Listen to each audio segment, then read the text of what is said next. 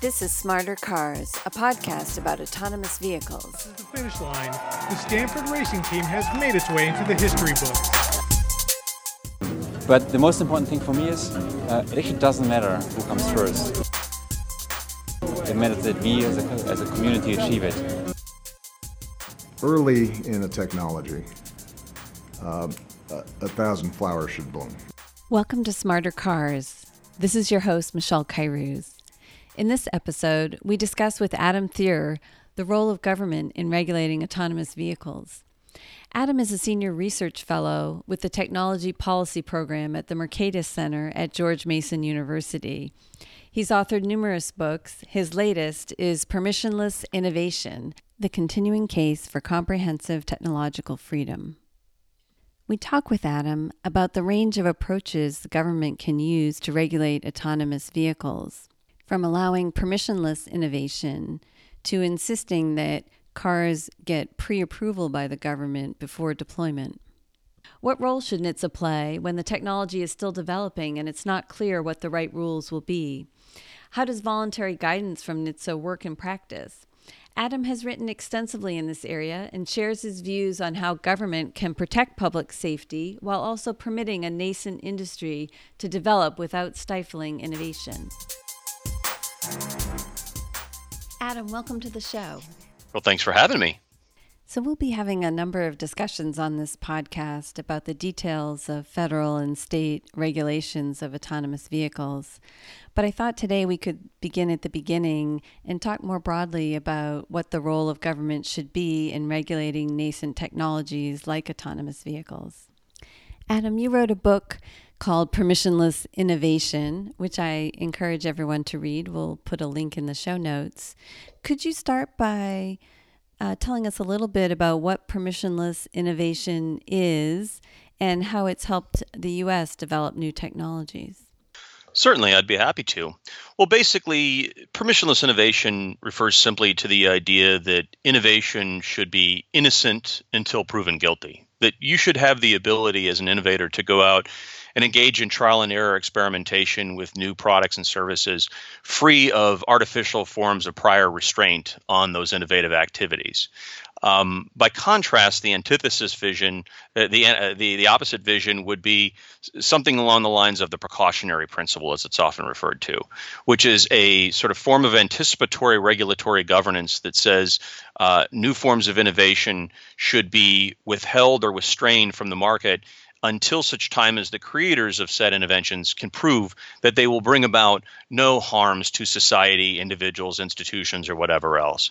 And what I've argued in my book and in all my work on various emerging technology policy sectors and issues is that we see this clash of visions, as I call it, playing out in every single sector across the economy today. What's so interesting about the debate about autonomous vehicles and uh, autonomous technologies more generally is that this really is the perfect example of the collision of these two governance visions. Because, on one hand, very clearly, automobiles have been heavily regulated for a century now, and we've taken a, fairly precautionary approach, although not the most restrictive approach, I would say, in, in government. But we do have a lot of restrictions on automotive innovation and a lot of regulations at the federal, state, and even local level, and of course, even international. On the other hand, our cars are increasingly becoming uh, essentially computers on wheels. They're rolling, literally rolling code down the road, and increasingly automated systems and software based systems are, are driving our cars literally for us. And increasingly, as uh, each year passes, more and more control is being assumed by those computers or algorithms uh, and removed from the hands of humans, quite literally. As that process unfolds, we are going to have to confront the governance question about who or what controls the future course of innovation in this sector. Do we treat it more like we have traditional automobiles in the analog era? With a pretty heavy handed approach to sort of top down controls on, on automotive uh, technologies? Or do we take the internet model uh, that we started in, in the 90s with the Clinton administration, which was a much more hands off and permissionless approach that basically said, go ahead, try it, see what happens. If something fails and goes wrong, we'll come back and correct it later. And that is happening right now as we speak in the United States and across the globe. And how, going to the opposite uh, model of uh, requiring permission, how did that play out with the internet, say in Europe, just to contrast to the approach uh, taken by the United States? Yeah, generally speaking, America's experiment with permissionless innovation has been a pretty good one for uh, our companies, our consumers, and uh, and our nation as a whole. It's aided our uh, international competitiveness in the in the digital sector, as I tried to prove in my book. Uh, through st- both statistical and anecdotal evidence, I basically said, look, if nothing else, just ask yourself, can you even name a major European internet innovator um, that's a household name. Uh, and by contrast, America's technology sector and innovative uh, or internet entrepreneurs are household names across the globe.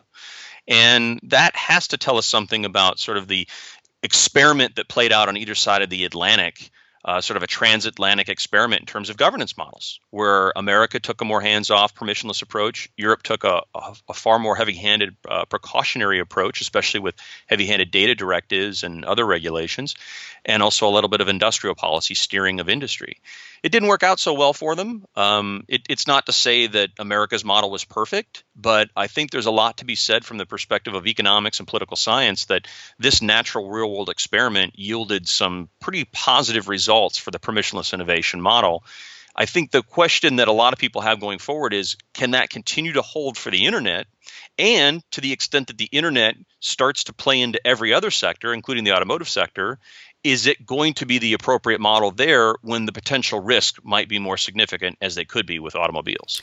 Right. There's certainly, you know, the issues around safety, security, privacy are are really coming to the forefront when you take your computer uh, or your connected device and put it on wheels and uh, run it down the freeway at uh, 65 miles an hour. Um, so, you know, obviously, autonomous vehicles are coming into an industry that is already heavily regulated. Um, there's already, you know, an agency, uh, NHTSA, as part of the Department of Transportation, that has numerous uh, rules about the various uh, physical aspects of how to how to run a vehicle. Um, how should we think about bringing autonomous vehicles into this industry that already exists. It's sort of a new product, but in some ways, it's more than just a new product. It really changes a lot of dimensions of the vehicle. How should we think about that? Yeah, great question. Well, I think the first place to start is with some real world evidence about where we stand in terms of automobiles and public safety. To the extent we regulate automotive technologies, there are a couple of different reasons we do so. I'm not going to talk today much about the environmental angle, but that's one certain angle that we, we deal a lot with. But the primary reason is safety. And, and that's for good reason because automobiles are extraordinarily dangerous technologies and the human toll in terms of lost lives and uh, and costs is astonishing. Um, there are approximately 35, uh, 36,000 lives lost every year from car fatalities, which is um, somewhere in the order of like 94 to 95 people dying every day in the United States, 6,500 people injured every day. Um, and the vast majority of these accidents are attributable to human error.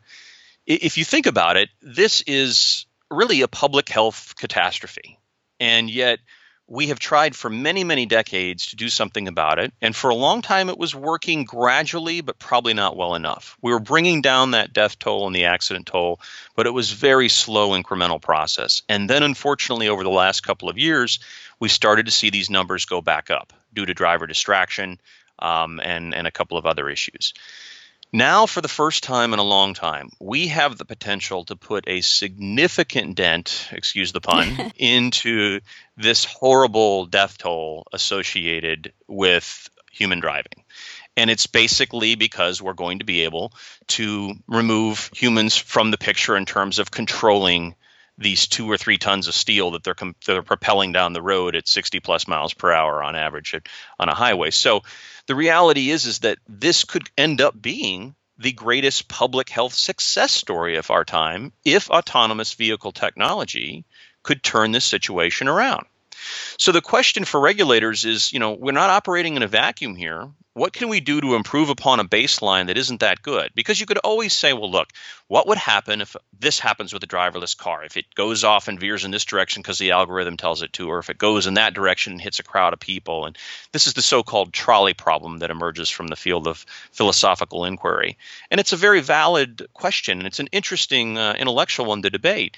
But we can't have that discussion in a vacuum, void of any sort of uh, connection to the reality of what's happening every single day on our roads in the United States.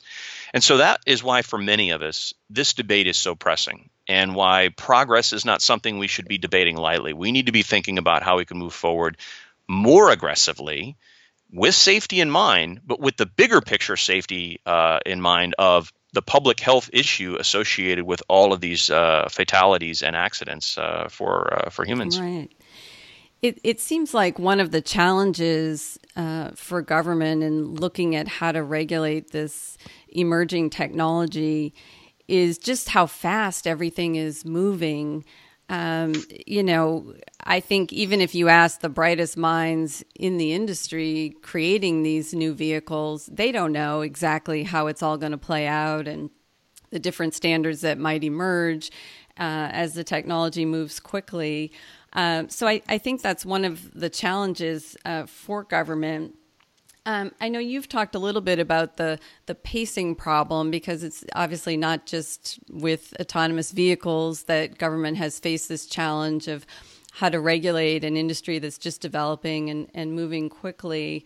Um, what do you think about what the federal government has done so far? I know we saw last year some voluntary guidance uh, issued by NHTSA. How, how do you feel like that approach is working? Yeah, well, another good question because this really lies at the heart of so many emerging technology governance issues that I deal with today, which is how can agencies and regulators cope with the pace of the pacing problem. The pacing problem, just in case listeners aren't familiar with it, it's very well-known phenomenon in the field of sort of the philosophy of technology. It's basically the idea that uh, technologies tend to evolve very fast, almost exponentially today, whereas public policy tends to evolve incrementally and just far slower than said technologies. Uh, some have even called this the law of disruption. Um, and uh, there's even a whole field of inquiry around this. It's something called the Collingridge dilemma, which is that if you don't get out early in front of a technology, chances are you're not going to be able to bottle up that genie later on at all. So regulators aren't oblivious to this problem. In fact, if you look at the NHTSA guidance that they published and you look at other public statements that they and other uh, officials have made at the state level and state DMVs, they acknowledge the pace of change. In fact, they're trying to move quite aggressively with these guidance documents precisely because they know the pace of change is so exponentially fast in this sector. They feel that if they don't do something or say something now, then it's doomed to be effective later when they actually get around to trying. The problem is, of course, no matter how hard they try, these government systems are just a, a slow moving battleship, if you will, and turning it around is really, really hard. And so this is why we live in the age of what some call soft law and informal agency guidance and governance. And for me, in all the sectors I cover, whether it's not just autonomous uh, cars, but autonomous drones, robotics, AI, uh, the sharing economy, uh, advanced medical devices. The whole name of the game in these and other emerging technology sectors is soft law. We no longer effectively have formal, rigid, top down, command and control federal agencies or authorizing forms of legislation for these emerging sectors. I would argue that era is pretty much done. But we do have a huge, growing, and quite amorphous body of soft law or informal mechanisms that's evolving to fill that governance gap. And NHTSA is trying to do this for driverless cars with some rough guidance that basically suggests, sort of like softly nudges industry to say, we'd sure like to see you do this and that. We're not requiring it, but we sure would like to see it. And of course, the agencies are playing a little bit of a game here. They they are operating in the shadow of hard law. They still certainly have their traditional regulatory powers, and they can mi- make life a real living hell for a lot of companies. And the companies know that, which is why they come to the table and talk and play ball. But at the same time, the agencies know that these companies have the ability to innovate more rapidly and in other areas besides the United States. We live in a world uh, in, increasingly characterized by what I call global innovation arbitrage, where companies can move around their innovations and products to more hospitable jurisdictions. And we even live in an age where there's a certain amount of technological civil disobedience, where some people will put technologies uh, out there, including literally on the road, without first getting a regulator's blessing. So these agencies are trying to play, uh, it's a little bit of a balancing act where they're trying to figure out how can we push, nudge, cajole, whatever, and offer some guidance in the form of best practices um, and hoped we get industry to go along while at the same time not deterring the same innovations that we know will legitimately potentially save lives and or money and this is the balancing act NHTSA is trying to play right now for driverless cars right. and what is the the downside with this agency threat model. Uh, I can imagine that industry, especially in something like autonomous vehicles, prefers to have a voluntary approach at the outset so that things can be a little more fluid and they can have more freedom to innovate. Uh, given the length of time it takes for formal regulations to be put in place, they don't want to get stuck with some regulation that turns out not to be the right one. But is there a, a downside for industry with um, this softer form of law? Yeah, there absolutely is. Um, even though I think most people, including myself, uh, acknowledge that this is the world we live in now, we do also acknowledge that there are some downsides.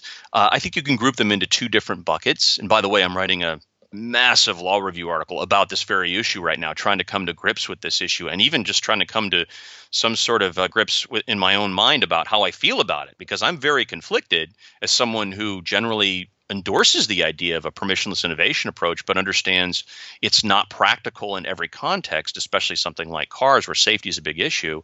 Um, and therefore, I like the idea of soft law as compared to hard law, sort of command and control, top down law methods of the past. On the other hand, there are some problems, as you pointed out, Michelle, which is that first of all, you have what I'll call sort of clarity and or transparency related issues with soft law. You know, is if it's not going by the books and it's not literally on the books, is it even law? Is it enforceable? And that leads to a second set of issues, which is the legitimacy and accountability, which is that to the extent something goes wrong or somebody bucks the system and says, well, the heck with your best practices, what happens? Or what about an innovator that isn't even around today to be at the table when we have a multi stakeholder collaborative process? You know, it's not it's not inconceivable that five years from now, some new autonomous vehicle entrepreneur will emerge that we're not even talking about today. I, I'm always reminding people five, six years ago, we weren't even talking about Uber and the sharing economy, and now it's on everybody's lips. You know, things change at this pace. So if they're hammering out best practices for industry to follow circa 2016, 2017, what happens in 2023 when an entirely new player is at the table or an international player? Or what happens if somebody wants to litigate when something goes wrong in either direction? Say industry wants to litigate against government or the public wants to litigate against industry. You know, uh, is any of this actionable? If you say, I agreed to these best practices, well, that wasn't a law. Right. it leaves a lot of fuzziness. And one of the points that people on the left, right, and in between on the political spectrum generally agree upon is this that certainty is really essential to innovation. That you definitely want to have, from an innovator's perspective, a pretty good feel for what your standing is, both in the market and in the political system. And if the rules are sort of always changing or they're very amorphous and fuzzy, then you don't necessarily have all that certainty. And that's the hard part is how does NHTSA create accountability, clarity, clarity transparency, and, and legitimacy in this new world of soft law governance for driverless cars? It's especially true when you end up with a change in administration, a change in the players. Uh, there may have been, you know, informal conversations, and you certainly don't want to end up with, you know, regulation by tweet uh, and sort of not knowing what the rules are, as you point out. At some point, particularly as the industry develops and moves toward manufacturing and other things, the the price of certainty becomes uh, more important.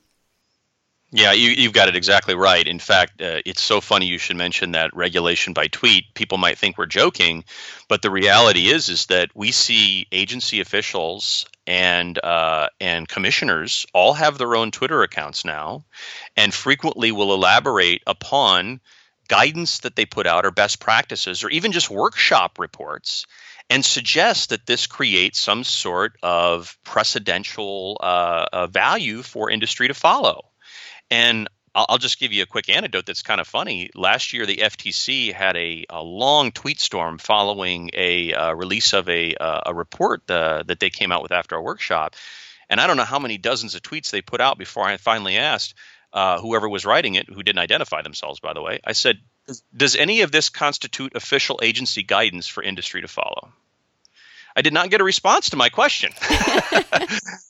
but you know i think i think a lot of administrative law you know sticklers for administrative law and good government processes are probably worried about the answer to that question because nobody's answered and you know the whole point of the administrative procedure act was to try to give industry you know a formal process a way to have input before things became regulations and before before they were enforceable um, and you know if if everything is soft law and it's being thrown out there by tweets from people you don't even know if they have the authority to do it, it's really hard to know but what rule you're supposed to be following. Yeah, that's exactly right. And again, from the industry perspective or the innovator perspective, this isn't happening, uh, you know, uh, in a vacuum either. They understand that there could be a scenario that would be far worse. What would be far worse is a sort of preemptive, precautionary, top down pre market approval regime that says you have to come get a formal blessing in the form of a new rulemaking before you can release any new algorithmic tweaks to your software behind your driverless cars. That would be the disaster scenario for innovators in this space. Especially since it might take two years to get it. exactly. That's exactly right. And, and, and frankly, I think the regulators understanding this will sort of hang that thread in the room, uh, you know, and just sort of let it sit there and then hope that industry comes to the table and hammers out a deal. And so the, the way I've put it in one of my papers is that the sword of Damocles need not fall to nonetheless be effective. It just needs to be in the room. And if the if the sword's hanging above the neck of a, a, a company, you better believe they're going to play some ball because they don't want the grief that goes along with going through a formal rulemaking process that, as you just suggested, could take couple of years, maybe more than a couple of years. I wonder if there's a an intermediate uh, type of of regulatory process, and I, am sure these are the, the kinds of things that uh, you are thinking about writing about. Would be, yeah. you know, how do you how do you bridge this gap between a, a formal Administrative Procedures Act kind of rulemaking process that takes two years and the issues around soft law and lack of certainty. Is there you know is there a middle ground? Are there other things that the government could do to try to deal with this problem particularly in these these nascent you know fast moving industries?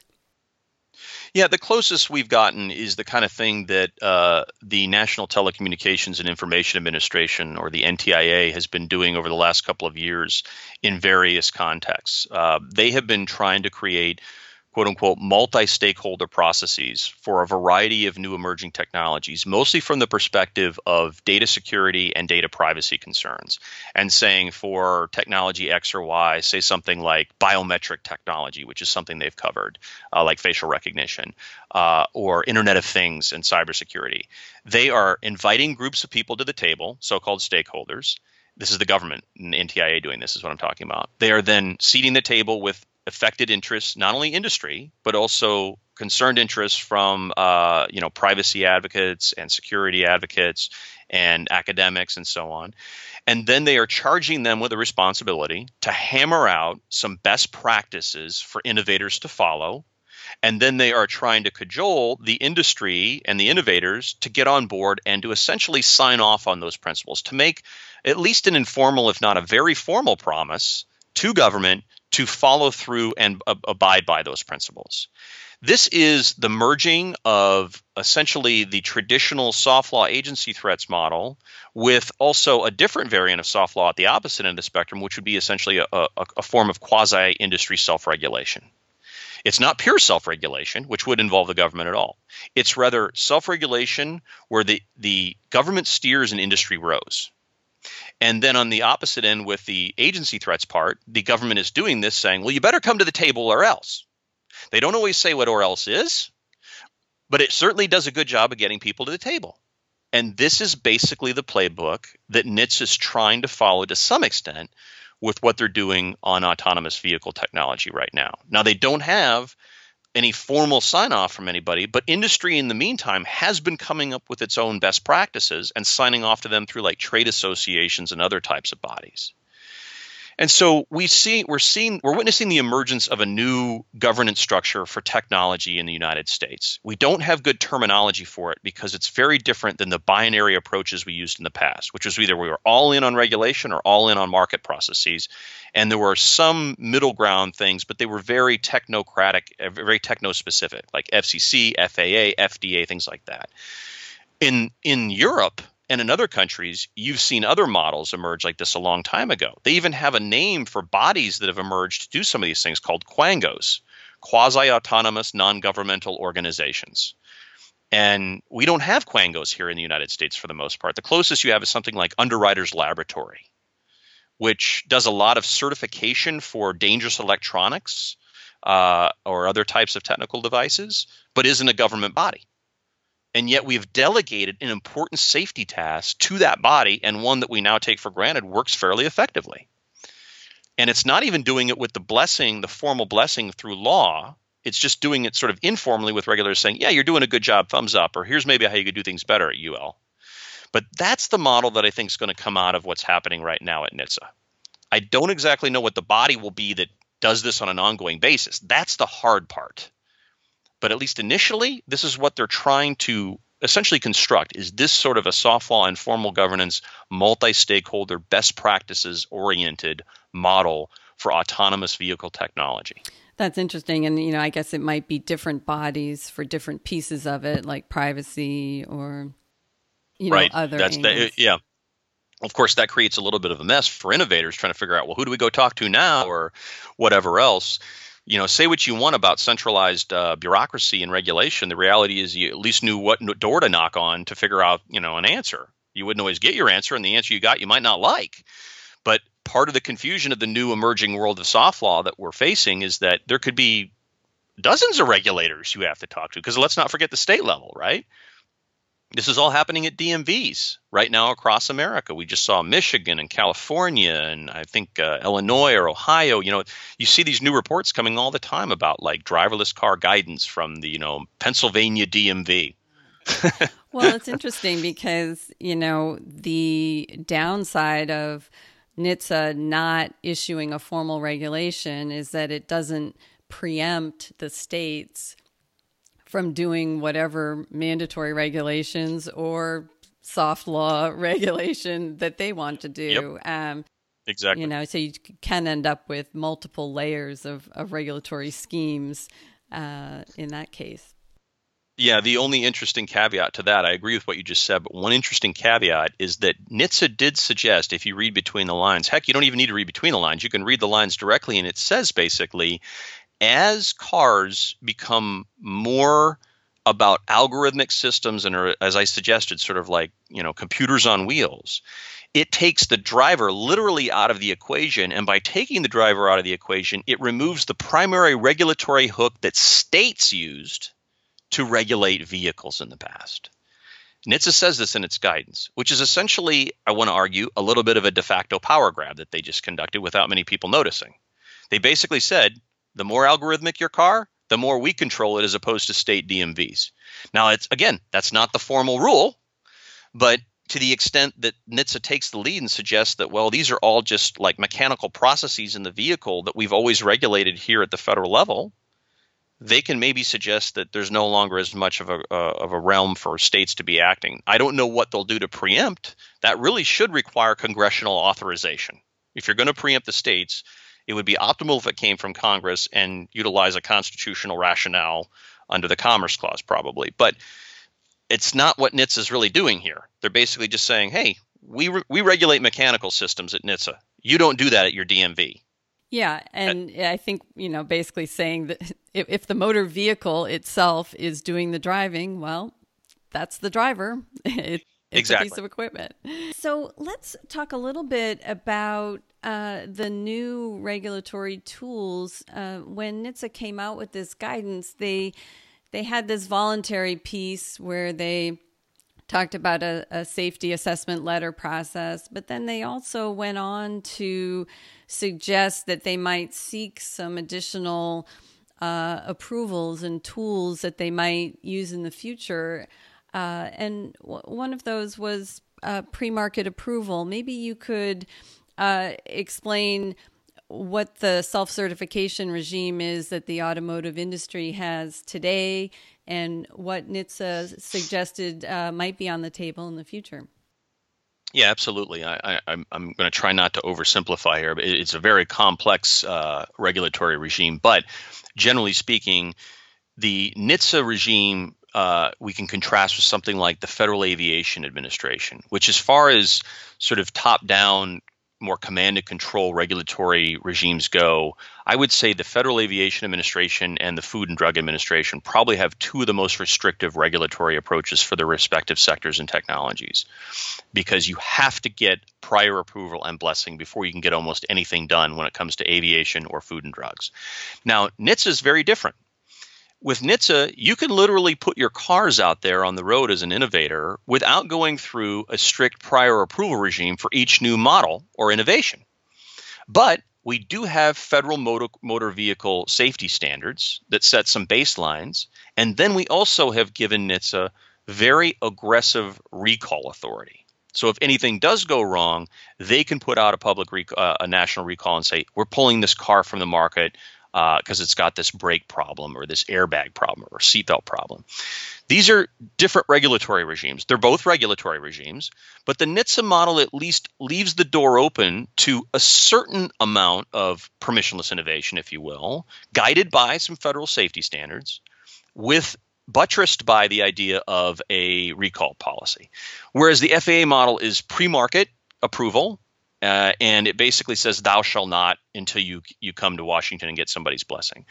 In its guidance on driverless cars, NHTSA suggested that one thing that we might want to consider is moving to a pre-market approval authority kind of regime for driverless car technology. And for many of us, uh, and I filed comments on this, uh, this was quite concerning because this is basically the FAA type model, but for cars. And to have that regime for cars would have some certain costs. It would have some major costs because, as we've already pointed out, it can take years to get these things through a process. And we're not operating in a vacuum where there's no harms being done. There are great harms being done to society right now because of cars on the road. And so, one of the things we try to do when we filed on this is suggest, like, look, if you're going to engage in a shift, a regulatory shift like that, you at least have to acknowledge that there could be a lot of fatalities in the short term while you're waiting to get the perfect autonomous vehicle uh, on the road in the long term.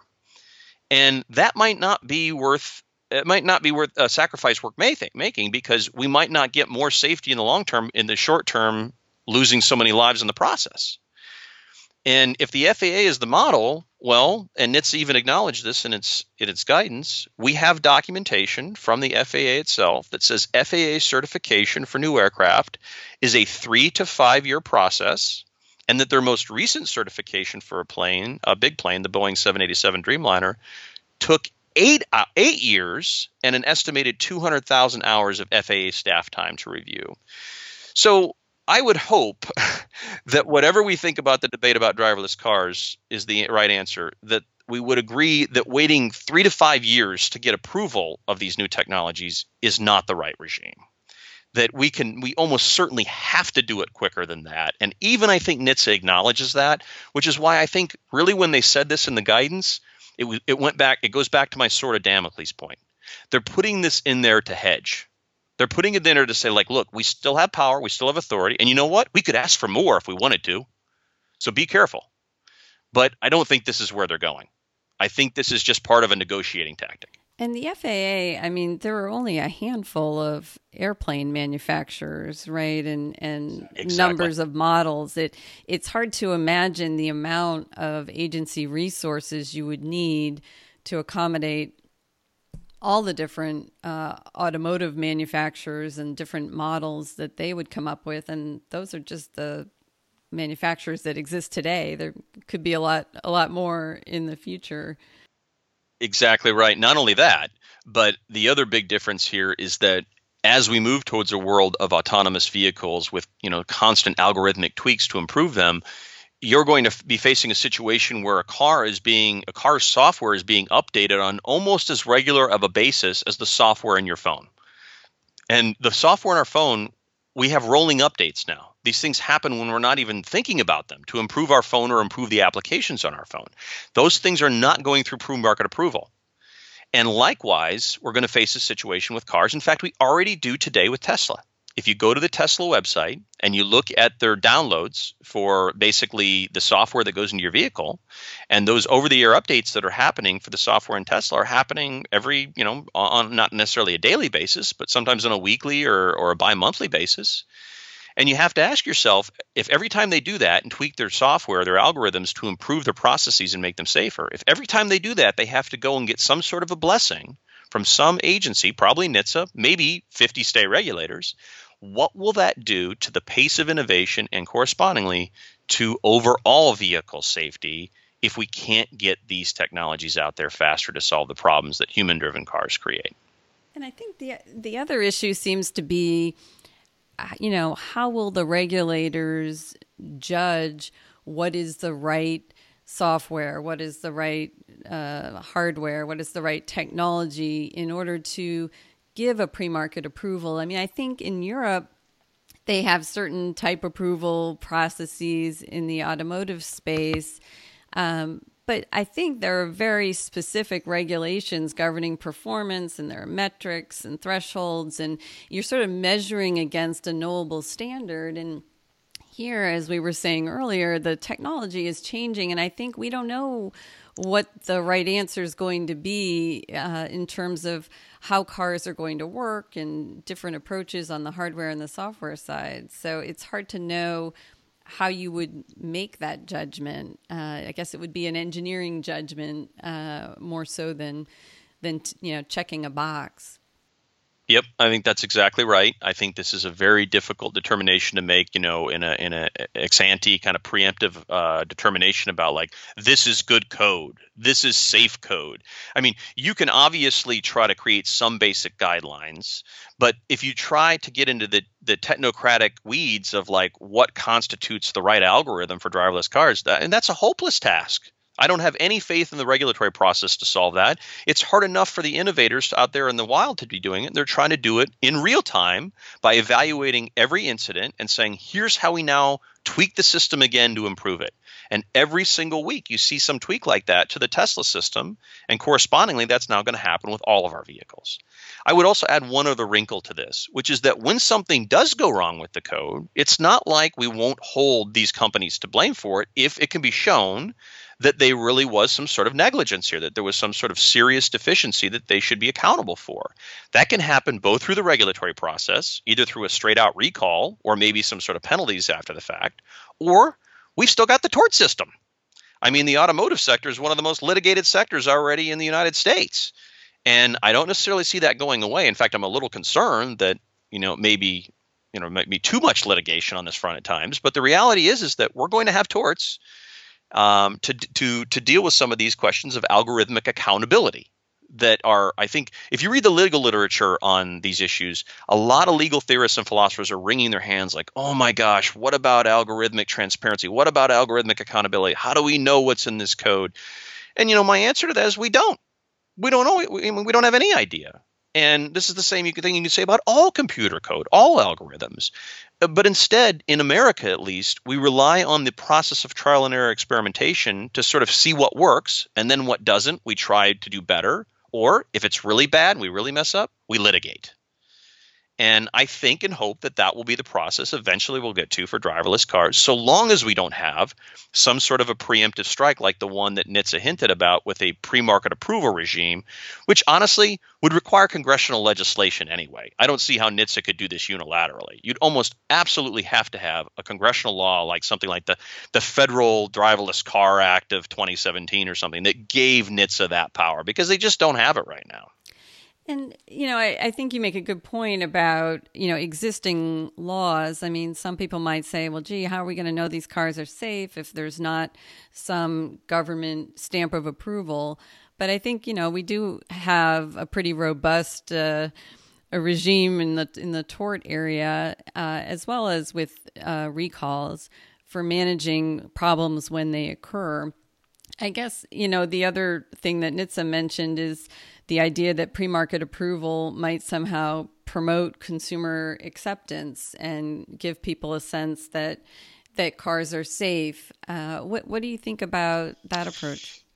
Yeah, I'm not going to mix my words on this. I think that is probably one of the most intellectually bankrupt arguments that I see repeated consistently across uh, the literature and uh, agency reports when people are advocating preemptive regulation of new technology.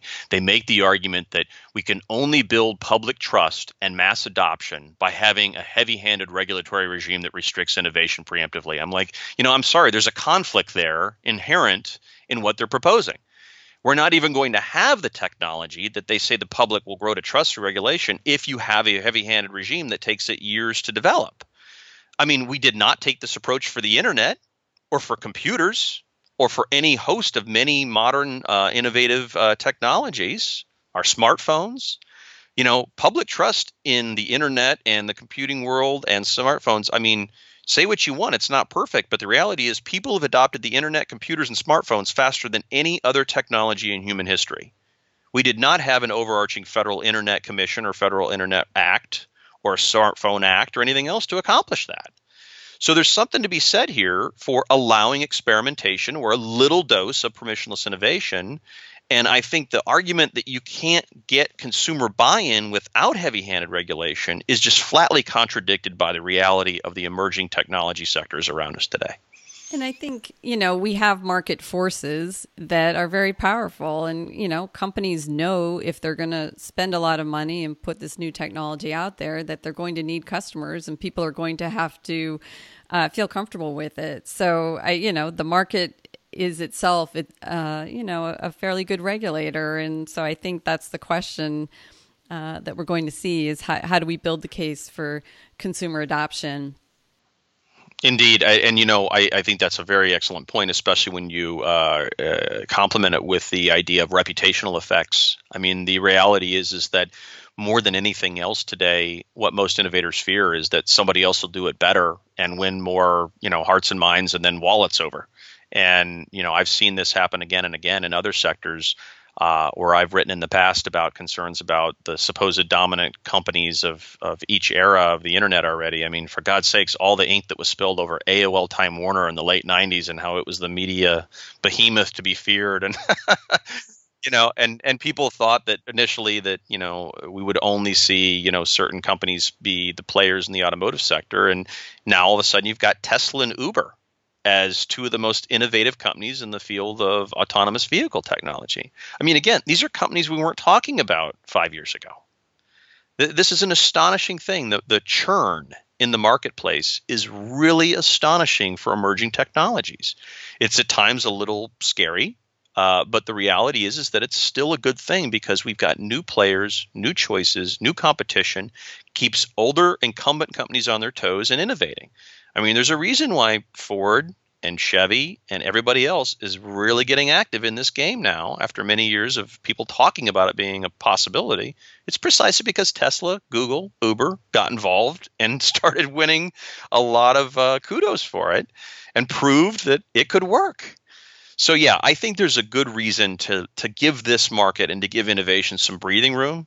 But I want to be clear, I'm not an anarchist. I'm not advocating no government role uh, as my new paper on this will, will make clear, soft law, soft law is here to stay. And there's absolutely going to be some role for agencies and regulators to play in terms of helping to guide this process and to, at the margins, maybe even nudge a little bit about here's how you could do things a little better. But when I was testifying in front of NHTSA on this, uh, I said then what I'll say now, which is that they've got to pick their battles wisely. They can't just go in there with a long wish list of all the things they would like to see industry do and all the ways they'd like the way to, the world to work and the ways that they think would be best. The reality is, is they can't control the world of innovation and automotive uh, technology and autonomous systems like the way they maybe once could. And so what I told them is, you know, you got to really think hard about where you think the greatest risks to public health or safety lie and where you can make an honest contribution that will change things for the better and not the worse.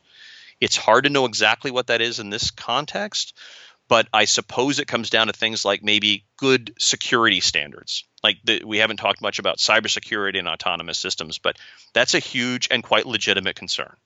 You know, could our cars be hacked? Um, you know, there has already been legislation proposed to deal with this by uh, Senator Markey. It didn't go anywhere, but that's the level of concern of this. There was a 60 Minutes report about this. And that really could deter public adoption. Okay, what is NHTSA going to do about it? Well, that's a secondary question, but it's something that they could focus on as the primary question if they wanted to move forward with something that could help industry maybe coalesce around some really good, sound cybersecurity principles for driverless car technology. Well, it's going to be really interesting to see how this all develops. Thank you so much for taking the time today, Adam. This has been a great discussion. I really enjoyed hearing your thoughts on this. It's been my pleasure. Thanks to Adam for joining the show and to all of you for listening. You can find our show notes on our Medium publication called Smarter Cars. We look forward to seeing you next time.